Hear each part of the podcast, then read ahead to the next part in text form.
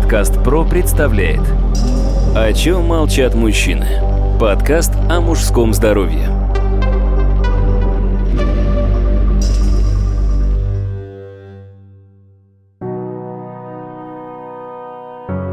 Здравствуйте, дорогие друзья! У микрофона Сергей Чеботков, мы продолжаем наш откровенный и квалифицированный разговор о мужском здоровье. И сегодня мой собеседник, доктор медицинских наук, профессор, врач-уролог Павел Сергеевич Козласов. Павел Сергеевич, здравствуйте. Здравствуйте, Сергей. Тема нашего сегодняшнего подкаста – недержание. Очень неприятная проблема. Павел Сергеевич, скажите, пожалуйста, в чем причина возникновения этой патологии? В принципе, вы правильно начали с того, что, во-первых, недержание – это довольно-таки неприятная проблема, и нужно сказать, что есть два типа недержания. Есть классическое недержание, так скажем, это истинное недержание, когда человек не держит мочу в силу тех или иных причин, которые мы с вами сейчас разберем. А вторая причина – это так называемая парадоксальная шурия, когда у человека, э, наоборот, пузырь переполняется, потому что моча не может оттекать, и так как он переполнен, моча постепенно, по чуть-чуть капает, капает, капает. Это совершенно две разных патологии, но человек должен понимать, что и одно, и второе лечится. А кто в группе риска находится? Безусловно, по недержанию мочи в группе риска находятся пациенты, перенесшие те или иные операции на мужских половых органах, а конкретно на предстательной железе. Основная группа людей, которые страдают недержанием мочи, это пациенты после так называемой радикальной простатэктомии, то есть операции по поводу рака предстательной железы. Так как у мужчины два сфинктера, механизма удерживающего мочу, один из них во время операции неизбежно удаляется, и поэтому нагрузка падает на второй, как следствие, в ряде случаев возникает так называемое стрессовое недержание. Это когда при напряжении, физической нагрузке, поднятии тяжестей у человека происходит непроизвольное подтекание мочи. И более тяжелая степень – это когда вне зависимости от физической нагрузки моча постоянно вытекает. Вторая группа операций, наиболее часто приводящих к этому, это операции так называемые по поводу аденомы предстательной железы. То, что мы недавно с вами разбирали в другом подкасте, когда выполняется трансуретральная резекция, либо инуклеация, воздействие на предстательную железу, и как следствие, опять же, у человека может появиться подтекание мочи. А вот вы говорили про естественное возникновение недержания. Можно немножечко об этом? Что касается, так скажем, естественного возникновения недержания мочи не после оперативного вмешательства, это может быть недержание мочи при гиперактивном мочевом пузыре, когда в силу тех или иных причин, ну так скажем, нарушение проводимости, да, у нас может быть нарушение сбой в телефоне, также может произойти и сбой в иннервации мочевого пузыря, и мочевой пузырь полностью не накапливает мочу, а он резко сокращается, и в силу этого возникает недержание мочи. Это так называемое ургентное недержание мочи и может быть недержание мочи, когда у человека аденом предстательной железы, либо структура уретры, в силу чего нарушается нормальный пассаж, то есть отток мочи, пузырь переполняется и моча постоянно подкапывает. А вот э, есть такое понятие, как НРС. Это равно недержанию мочи, либо же это все-таки немного другое заболевание? Нет, НРС – это не недержание мочи. НРС – это мочеспускание непроизвольное в ночное время, когда человек спит, этого не чувствует. Это является э, неврологическим заболеванием, оно требует медикаментозной коррекции, но это не истинное, так скажем, недержание. Человек в течение дня ходит сухой при НРСе, у него днем не возникает никаких проблем, и в принципе это не приносит какой-то социальный ему дискомфорт, за исключением того, что он ночью просыпается просыпается мокрый, но это уже, так скажем, семейные проблемы, которые не выходят за рамки его быта.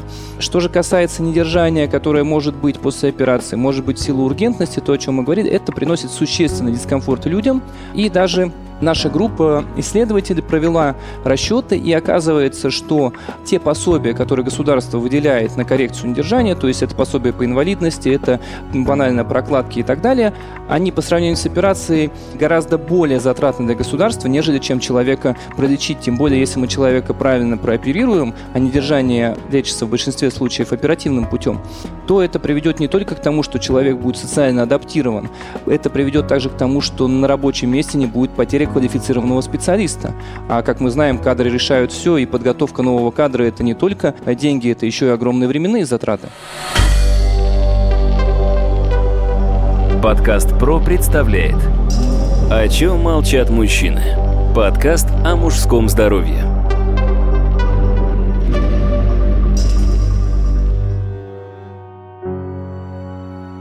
Павел Сергеевич, ну вот по поводу бытового дискомфорта при недержании это понятная ситуация.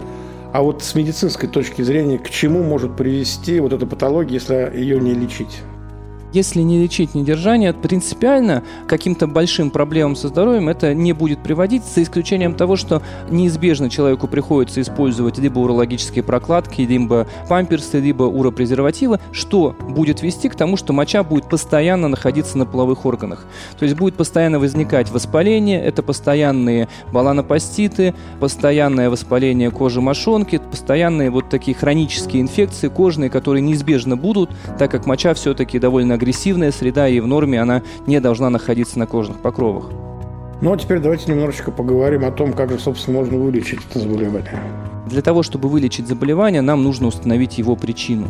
С этого всегда начинается любая правильная терапия, и обучая докторов молодых, я всегда говорю, что первая основа залога успешной операции – это правильная диагностика. Поэтому мы должны определиться, все-таки это недержание за счет парадоксальной шури, либо это недержание за счет а, того, что было повреждение одного из сфинктеров, либо это недержание, обусловленное гиперсократимостью мочевого пузыря, и в зависимости от этого будет приниматься совершенно разная терапия. Если это обусловлено гипер гиперсократимостью, то это либо МХ-линолитики, препараты, которые снимают тонус мочевого пузыря, либо это ботулотерапия, то есть терапия ботулотоксином, то, что женщины часто применяют для того, чтобы не было морщин, если это связано уже с несостоятельностью сфинктера, то в зависимости от степени может применяться либо слинговая операция, такой как гамачок, который поддерживает уретру и благодаря этому снижает нагрузку на сфинктер, и собственный сфинктер начинает лучше работать. Либо это введение объемообразующих препаратов, опять же, которые улучшают работу сфинктера. Если же все-таки это выраженная степень, то тогда золотым стандартом лечения недержания мочи является имплантация искусственного сфинктера, что позволяет даже при тяжелейшей степени недержания полностью восстановить нормальный образ жизни и полностью восстановить континенцию, то есть удержание мочи. А недержание мочи влияет как-то на либидо, на половую жизнь? Понимаете, с одной стороны нет, не влияет, с другой стороны полностью влияет. Потому что, с одной стороны, у человека, если не было удаления предстательной железы, это возникло в силу травмы, что может быть также причиной недержания мочи, либо после трансуретральной резекции возникло недержание, то есть эрекция сохранена, а недержание есть. В этом случае, с одной стороны, человек может жить половой жизнью, у него, в общем-то, с эрекцией нет проблем, но с другой стороны, представьте себе, как жить половой жизнью, когда из человека вытекает моча. Эти люди замыкаются, они не идут на контакт с женщинами абсолютно, поэтому, решая проблему недержания, мы у этих людей также решаем и проблему импотенции, то есть нарушения эрекции, восстанавливаем адекватную сексуальную жизнь. А насколько вообще для пациента сложны вот методы лечения, которые вы сегодня перечислили? Насколько тяжело переносятся они? Все эти методы лечения, они довольно уникальные с точки зрения того, что для пациента минимальное воздействие на организм. Как правило, пребывание в стационаре составляет 5, ну максимум 7 дней. Единственное, в чем сущность этих операций, в том, что это операции имплантационной хирургии, которые требуют особой стерильности, особых навыков хирургов. Во-первых, не во всех клиниках есть такая возможность, во-вторых, не все хирурги обладают этими типами операций, и за счет этого количество центров, которым этим занимается, оно не столь велико. Но а, те центры, которые занимаются, они занимаются этим на очень хорошем уровне, и для пациента это небольшая пластическая операция, которая практически не влияет на его организм. И заключительный вопрос. Возможно ли рецидивы после проведенного лечения? Стопроцентную гарантию не может дать никто абсолютно, и поэтому, безусловно, силу возраста иннервация, опять же, нарушается. Могут быть, опять же, какие-то перенесенные заболевания, которые могут приводить к тому, что купированное недержание может вернуться. Но, как правило, в большинстве случаев этот вопрос решается довольно оперативно и надолго, и пациент забывает про эту проблему. Павел Сергеевич, большое спасибо за ваш очень интересный рассказ. Дорогие друзья, я хочу напомнить, что моим собеседником сегодня был доктор медицинских наук, профессор, врач-уролог Павел Сергеевич Козласов. Подкаст вел Сергей Чеботков. Удачи вам и до новых встреч.